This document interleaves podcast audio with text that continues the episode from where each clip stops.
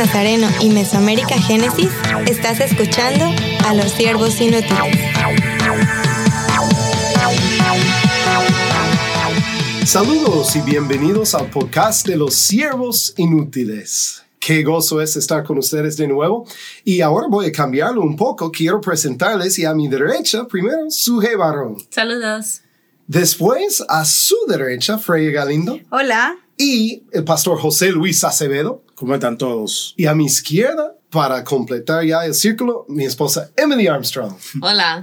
Qué bien, estamos aquí y hoy es un tema un poco diferente. Sí, eh, claro, somos un, un podcast que toca temas de misión, de, de, ministerio y de muchas otras cosas, ¿verdad? Iglesia saludable y todo esto. Y hoy es un poco, es un tema un poco tal vez más vulnerable, ¿verdad? Eh, hoy el tema es cómo evitar la caída, especialmente hablando de la caída moral, ¿verdad? Eh, en, otros, en otras palabras, quizás, cómo evitar el desastre. Vamos a usar un artículo especialmente del autor y pastor Dan Ryland que dice, el, el título del artículo es Cinco pasos que ayudan a los líderes de la iglesia a mantenerse fuera de problemas. Oh, yo creo que no, a nadie le, le, gusta el, los problemas, ¿verdad? Entonces, no, no, no, queremos, pero especialmente problemas que nosotros mismos creamos. Entonces, ¿cómo podemos evitarlos? Bueno, vamos a ya saltarnos, pero primero él está compartiendo una, una historia que, bueno, para mí es muy chistoso. Él está en su ordenación, su tiempo donde la iglesia está reconociendo eh, su, su ministerio, su llamado y diciendo, creemos en ti.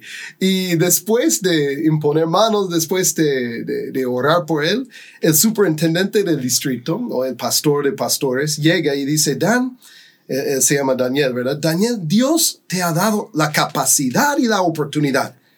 Quiero que me prometas que harás tu mejor esfuerzo para no echarlo a perder. Yo estaba leyendo eso y dije, qué pena, ¿verdad? Debe ser un tiempo de, de entusiasmo, de gozo, de envío. Y él está diciendo eso. Pero el autor dijo, fue algo muy importante para él. Le ayudó a recordar, mira, claro, Dios nos ha puesto talentos, dones, eh, nos ha dado eh, un llamado. Va a hacer grandes cosas, pero nos toca a nosotros cuidarnos, ¿verdad? Entonces, eh, yo creo que ya estamos listos para, para hablar de, de, sus sugerencias, ¿verdad? Número uno dice, reconoce que te puede suceder a ti. Freya, ¿qué significa eso? Creo que en muchas circunstancias o hay, hay, muchos momentos en los que como líderes o personas comprometidas ya con la iglesia, con un ministerio, pensamos, eh, bueno, no, yo no voy a caer, yo estoy bien, tengo mi relación con Dios, es muy cercana, es muy fuerte, yo estoy firme y hasta incluso creo que a veces miramos a otros diciendo, ay, pero ¿cómo cayó así? ¿O por qué le pasó esto? Yo en su lugar no hubiera, siempre, ¿no? Dando como eh, el, el ejemplo y viendo lo que pasa con otros, pero pensando, no, a mí no me va a pasar, no me puede pasar. Yo, a veces, no sé, pensamos que somos infalibles, o sea, que no, no vamos a fallar. Por eso es que este punto es, es clave y es importante, porque todos, aunque tengamos una relación, por más cercana que, tengamos la relación con Dios, por más firmes que estemos en el camino eh, de la voluntad del Señor, siempre tenemos probabilidad de caer, siempre tenemos una probabilidad de, de, pecar y es conveniente que reconozcamos esto. Ahora, tampoco es para desanimarnos o pensar como, ay, como eh, decía el artículo, pensando en la paranoia, ¿no? De, ay, no me va a pasar y eh, no, no es para crear ansiedad ni nada de eso, sino entendiendo que por nosotros mismos no vamos a poder, pero está con nosotros, de nuestra parte está Dios y entonces Él nos va a ayudar. Lo que acabas de decir me recuerda de 1 de Corintios 10, 12 eh, y 13. Mira, el que piensa estar firme, dice, mira que no caiga. No, has, no os ha sobrevenido ninguna tentación que no sea humana, pero fiel es Dios que no os dejará ser tentados más de lo que podéis resistir. Bueno, después dice que también va a darnos eh, juntamente con la tentación, la salida, para que podamos soportar, ¿verdad? Entonces, eh, esta parte, este versículo 12, importantísimo, ¿verdad? Eh, así que el que piensa estar firme, eh, hemos tenido, creo que todos, estoy, viendo a todos aquí, hemos tenido momentos donde pensamos, estamos bien, estamos firmes, no hemos estado más cerca de Dios, gloria a Dios. Nos sentimos santos, nos sentimos. pero tenemos que cielo. cuidarnos, ¿verdad? Tenemos que mirar para que no cagamos. Eh, número dos, eh, la segunda sugerencia del autor dice, no coquetees. Ahora, ¿qué está, diciendo ahí? Eh, porque él dice, no se trata solo de un comportamiento inapropiado con el sexo opuesto, ¿verdad? Está hablando de fama, de poder, de fortuna. José Luis, ¿qué entiendes de cuando él dice eso? bueno, entiendo que si el fuego quema, tú no te acercas al fuego. Ok. Porque, porque te quema. Entonces, si algo es tu debilidad, tú no te acercas a lo que te puede hacer caer. Coquetear es como, como enamorarle a una persona, como tratar de enamorarle, hacerle ojo bonito, y cosas por el estilo. A eso se refiere con no coquetear. Entonces, es como tú no hacerle danza alrededor al pecado. Es como no ponerte a, a inventar. Si sabes que algo te tienta, si sabes que algo te puede acerca a él, aléjate, no, no lo busque, no trate de, decir, yo soy fuerte, yo tengo la fuerza para hacerlo, yo no caigo en eso, eso, eso yo me lo sé. No hay sabiduría para esto, hermano, no hay, para esto no hay año en el Evangelio, no hay esa experiencia que yo tengo 30 años en el Evangelio, ya yo estoy aquí y no voy a caer. No, cualquiera puede, puede suceder. Si usted se acercó donde está el peligro, si usted se mm. acerca mucho al precipicio, puede ser que usted pueda rebalar, mm. pueda, pueda caer en, en, la trampa. Si usted se acerca a la trampa y sabe que está ahí, puede entrar en ella y caer en ella. Entonces, dice la Biblia, cazar las zorras pequeñas que echan a perder la vida. Entonces, esas cosas que, nosotros, que a nosotros nos parecen sencillas, muchas veces son las cosas que van uniéndose a otras para llevarte a la caída de, tu testimonio, de tu moral delante de los hombres y delante de Dios. Hasta usando citas de Cantar de Cantares. No, no, no sabía que mm. íbamos a entrar en ese, libro el día de hoy, pero es cierto, ahí hemos usado esto con nuevos eh, matrimonios, eh, ya algunos jóvenes que se van a casar, ¿verdad? Para decir, no, eh, tienen que cuidar desde ya desde ahora tienen que cuidar su matrimonio, ¿verdad? Y creo que por algunos de esos asuntos es porque tenemos que como poner más límites alrededor de nosotros y a veces yo sé que cuando nosotros como matrimonio hemos puesto algunos límites, lo hemos luchado aún más como misioneros que en nuestra propia cultura, porque hace muchos años alguien nos retó de nunca estar juntos con el sexo opuesto, ¿verdad? Mm. Y ya aquí en Dominicana no hay mucha gente que tiene un carro. Entonces muchos están buscando como ese tipo de ayuda. Ayúdame a salir de la casa para la calle principal o algo así. Y hay muchas veces que nosotros sentimos, ay, ¿cuál es la, cuál es la decisión correcta? ¿Verdad? Porque sabemos que no vamos a caer en esa tentación en cinco minutos, diez minutos, algo así. Pero es igual lo que usted dice, hermano, porque cuando empieza a como poner los límites un poco más bajo, un poco más bajo, un poco más bajo, que puede llegar a ser un caso un día que la tentación llega a ser más grande de lo que eran los principios, ¿verdad? Entonces ya yo creo que para, para aún de ver a alguien que está en liderazgo, cuando alguien dice que yo tengo mis límites, o yo, yo he puesto esto, que hay que respetarlo, hay que no decir que, ay, pero hermano, ya, qué cosa, qué tonto, ¿por qué estás haciendo eso, verdad? Y solo respetar que es algo entre esa persona y Dios. Porque yo creo que hay mucha gente aún en la iglesia que está juzgando cuando pongamos un límite así, pero dejamos que, bueno, él o ella está tratando de hacer lo mejor por sí mismo para proteger a su relación, su matrimonio, lo que sea, su ministerio. Entonces ya, según lo que acaba de decir, yo creo que debemos tener aún más respeto para la gente que dice que tienen quizás un límite que para nosotros sea un poco como, bueno, está un poco fuerte lo que usted está diciendo, pero respetámoslo, ¿verdad? Hay una historia que es muy, muy chistosa, porque habla de un hermano que estaba en la playa y le preguntan, le dicen, hermano, ¿qué usted hace en la playa? ¿Qué usted hace aquí? Y le dice, "Eh, estoy aquí buscando vencer las tentaciones.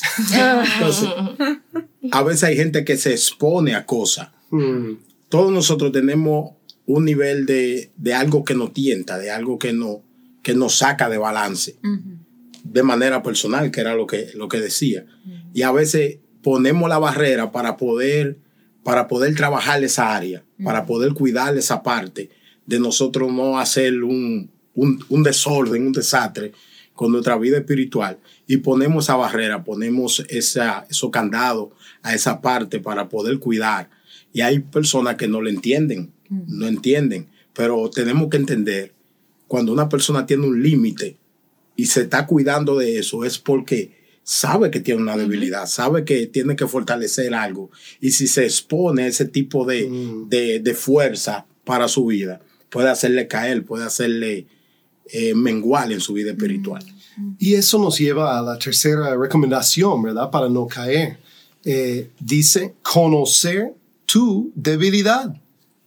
Suje, ¿qué entiendes cuando, cuando él habla así? Sí, que en esta parte creo que tenemos que ser muy honestos con nosotros mismos, ¿verdad? Porque nosotros con- nos conocemos y sabemos con cuáles áreas batallamos, sabemos de dónde nos sacó Dios, porque también reconocemos que tenemos un pasado, ¿verdad?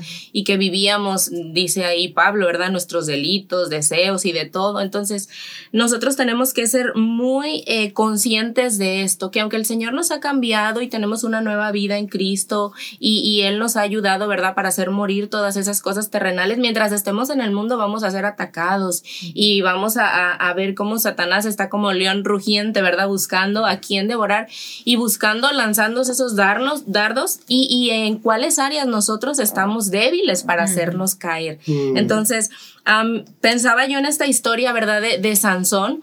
Y, y pensaba yo que a veces ya en la vida cristiana nos creemos tan santos y empezamos a ver como todas nuestras fortalezas, pero olvidamos atender las debilidades. Y yo creo que Sansón, ¿verdad? Cuando estaba, él sabía que su fuerza, su cabello y todo lo que él podía hacer.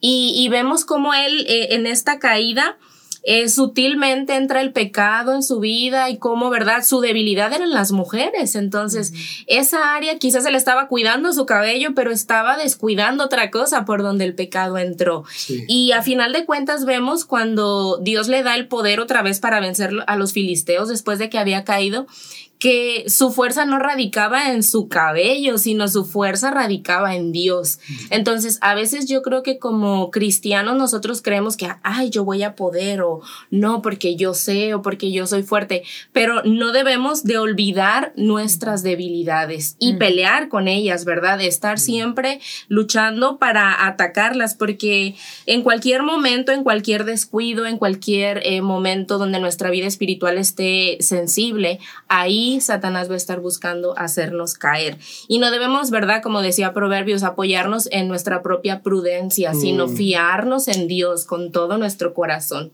¿verdad? Y algo que yo pienso que Sansón, donde él perdió, no fue eh, en todo lo demás, sino en que su corazón lo entregó, ¿verdad? Y cuando nuestro corazón lo cuidamos y está entregado al Señor, esas áreas débiles, ¿verdad? No pueden tumbarnos. Mientras estás hablando, estoy pensando en el Congreso, no, no sé cuántos de nosotros estábamos en Panamá en 2012. Había un Congreso juvenil, ¿verdad? Para toda la región. Al final, yo creo que más de 550 personas estaban ahí. Fue un tiempo especial. Nosotros, Emily y yo, organizando todo el evento.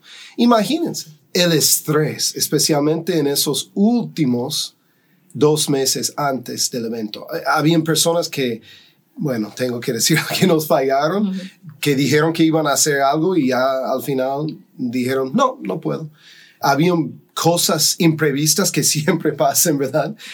Pero estábamos notando que eso también fue, estas cosas suceden en cualquier evento, pero también estábamos sintiendo que fue una guerra espiritual lo que estaba sucediendo.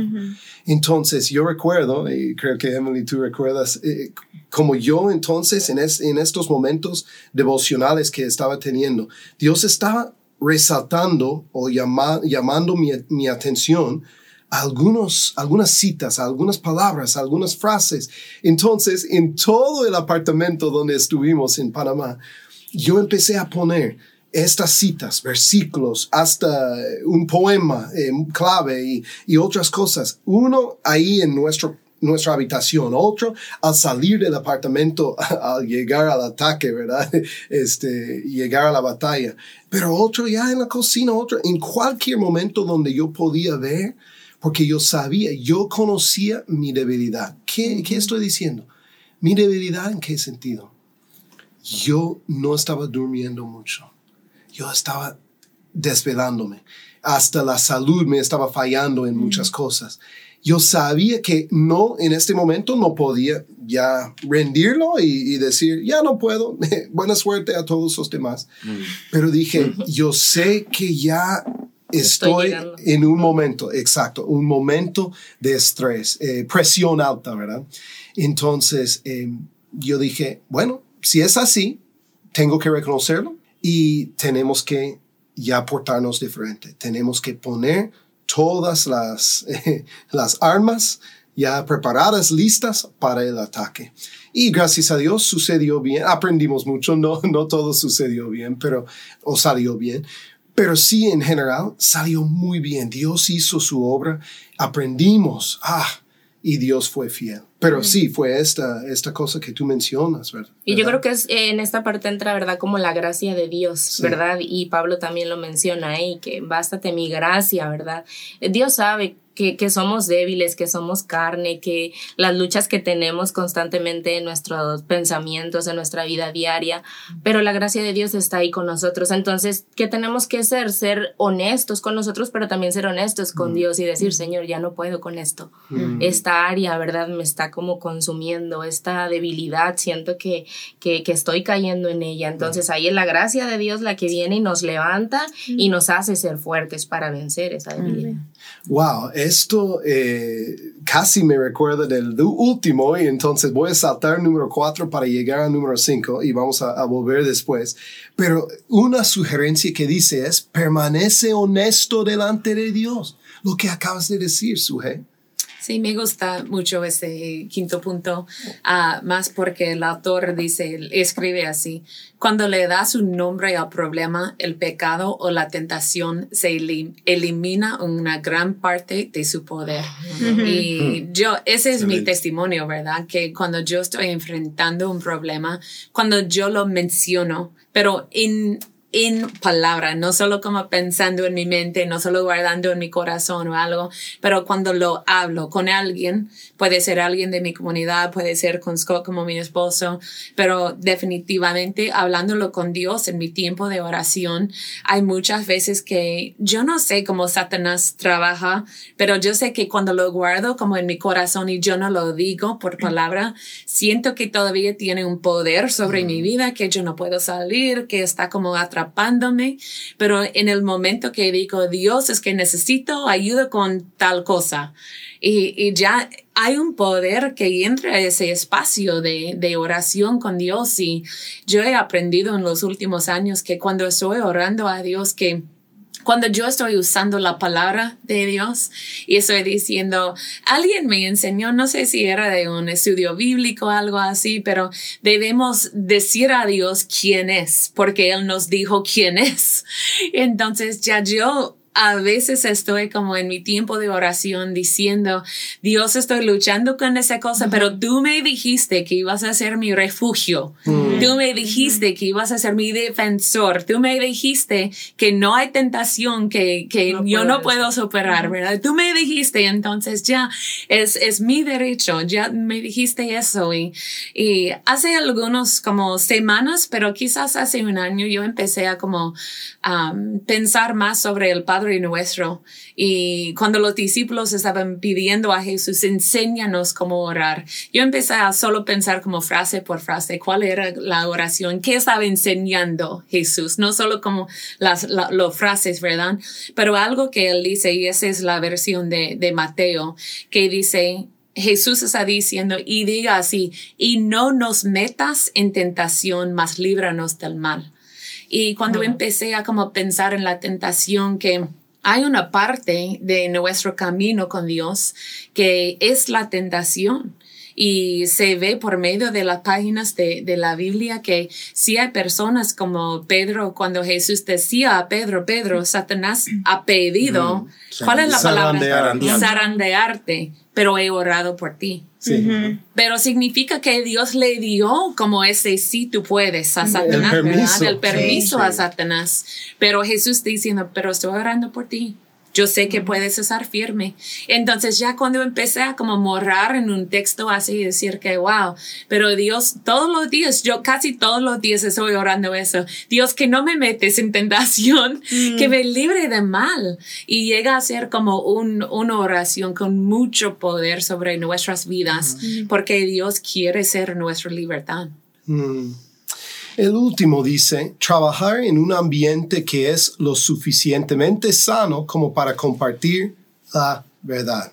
Y eso tiene que ver con la comunidad, ¿verdad? Tal vez los otros, eh, uno piensa, ah, no, eso es entre Dios Y yo. Y, yo. Y ya, y ya estamos bien. Pero yo creo que es muy importante pertenecer a un grupo que dice, no, tú puedes decirme toda la verdad y no voy a estar como el emoji, ¿verdad? Con, con boca abierta y los ojos abiertos y, oh, ¿qué está pasando? No me digas, ¿verdad?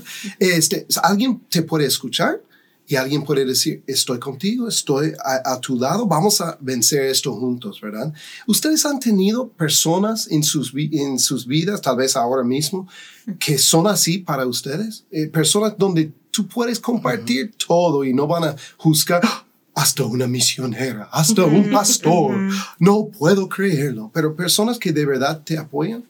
Sí, sí, y de verdad es bien importante. Eh, a veces uno piensa que no puedes eh, ser tan transparente o que no le puedes decir todo a alguien, ¿verdad? Pero yo creo que, que tenemos que ser más abiertos porque en realidad sí hay gente así, gente que, que sabe que nuestra condición humana, ¿verdad? Porque uh -huh. todo lo vivimos y podemos confiar en esa persona y realmente es una ayuda. Uh -huh. eh, la Biblia nos dice, ¿verdad? Por eso que debemos de, de exhortarnos, de, de rendirnos cuentas, porque es importante la compañía el compañerismo, la lucha que llevamos y vivirla solos no es fácil. Pero cuando yo le estoy confesando a alguien, mira, estoy batallando con esto, ¿verdad? Ya ahí se está rompiendo algo, porque como decía el, el otro texto, ya le estamos poniendo un freno al pecado, porque ya lo estamos exponiendo. Sí. Pero también la otra persona puede sumarse junto a nosotros a luchar, ¿verdad?, contra esa batalla. Sí, creo que hay dos dimensiones. Una es que tengamos personas con quienes podamos ser totalmente vulnerables y ser transparentes y que, que sean personas maduras, que, que nos van como a entender, que no se van a asustar, que van a apoyarnos, pero a la vez también pensar si nosotros somos esas personas que cuando alguien venga a donde estamos y nos comparta algo, vamos a hacer como la carita del emoji, ¿no? Como como si nos vamos a asustar o también vamos a estar dispuestos a escucharles y, mm. y, ayudarles, porque todos hemos estado ahí, esa es la realidad y creo que necesitamos no solo como eh, tener personas a quien contarles, sino también ser las personas que, en, en las que otras, otros pueden confiar. Yo, yo, yo estaba pensando, eh, recientemente estábamos con, con, algunas personas y estaban escuchando del ministerio, escuchando de nuestra familia y vinieron a nosotros después y, dijeron, ¿cómo podemos orar específicamente por ustedes? Y recuerdo que Emily dijo, eh, ora por nuestro matrimonio. Y yo dije, no, no digas esto. yo sentí, qué pena, pero yo sentí así. ¿Qué van a pensar? Ajá, ¿qué van a pensar? No, estamos muy bien en nuestro matrimonio y todo. Y ellos van a pensarlo, pero qué feo es eso. Perdón por, por, decirlo, pero ¿por qué no podemos decir, oren por nuestro matrimonio? No fue, no es y no fue que estamos en crisis, pero mira que no caigas, ¿verdad? Sí. Eso es lo que dice. Entonces, después dije, no, yo estoy mal.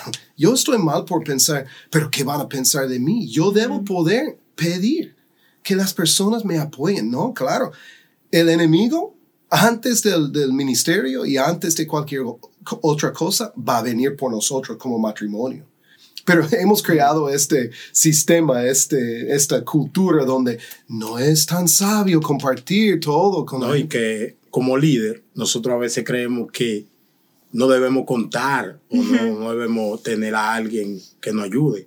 a veces estamos siempre dando, siempre ofreciendo, que a veces no creemos la idea o no pensamos la idea de que nosotros no podemos fallar, no tenemos, Mm. no tenemos necesidades o que los demás no sepan las necesidades porque estamos ayudando a gente con necesidades muchas veces, pero sí tenemos necesidades como líderes, sí, sí. tenemos necesidades de que oren por nosotros, de que nos ayuden, de que nos cubran en oración, de que Dios guarde nuestra vida, porque siempre estamos ofreciéndole a otro ayuda, pero muchas veces quizá necesitamos un espaldarazo de alguien que nos diga, estamos aquí contigo, la oración que pediste, la estamos haciendo, estamos orando por ti.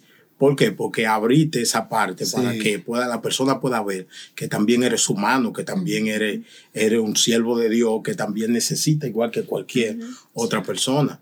Qué bien. Cinco pasos que te ayudarán a ti y a tu equipo a mantenerse fuera de problemas. Recuerden, voy a decirlo otra vez. Número uno, reconoce que te pueden suceder a ti. Segundo, no coquetees. Tres, conocer tu debilidad. Y el cuarto, trabajar en un ambiente que es lo suficientemente sano como para compartir la verdad, lo que acabas de decir, ¿verdad? Y el último, permanece honesto delante de Dios. Wow, ¿algunas palabras eh, más que, Sí, sobre este tema? Quisiera decir, si hay, hay personas que quizás vayan a escuchar este, Mm. este, este podcast y puede ser que esté pasando situaciones difíciles, Mm, puede ser que esté siendo tentado, que haya también caído en una, en una de esas tentaciones. sí, sí. Y le queremos decir a ese tipo de personas que, que Dios está ahí. Amén. Está ahí para fortalecerte en tus tentaciones.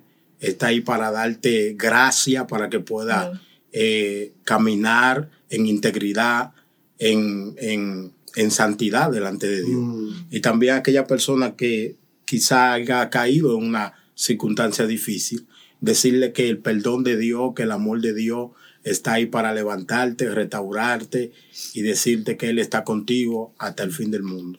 wow, Amén. gloria a Dios. Freya, si ellos quieren encontrarnos, eh, conversar un poco más sobre este tema, compartir con otros también, Sí, por ¿dónde pueden favor. hacerlo? Compartan nuestros episodios también. eh, y estamos ahí en Facebook eh, como Siervos Inútiles Podcast. También estamos en Twitter. Y nuestros episodios también están apareciendo en IDN Radio. Así que pueden checarlos ahí también. Y no se olviden de visitar nuestro sitio web www.mesoamericagenesis.org. sobre toda cosa guardada. Recuerden el versículo, ¿verdad? Guarda tu corazón, porque de él mana la vida. la vida. Espero que este episodio de los siervos inútiles haya sido útil para ustedes. Somos los siervos inútiles y yo soy Scott Armstrong. Yo soy Emily Armstrong. Yo soy José Luis Acevedo. Yo soy Freya Galindo. Yo soy Sujei Barrón. y hasta el próximo. Para más información, visítanos en nuestra página de Facebook Siervos Inútiles Podcast. También puedes escucharnos a través de IDN Radio los días lunes. Encuentra este y todos nuestros episodios en mesoamericagenesis.org.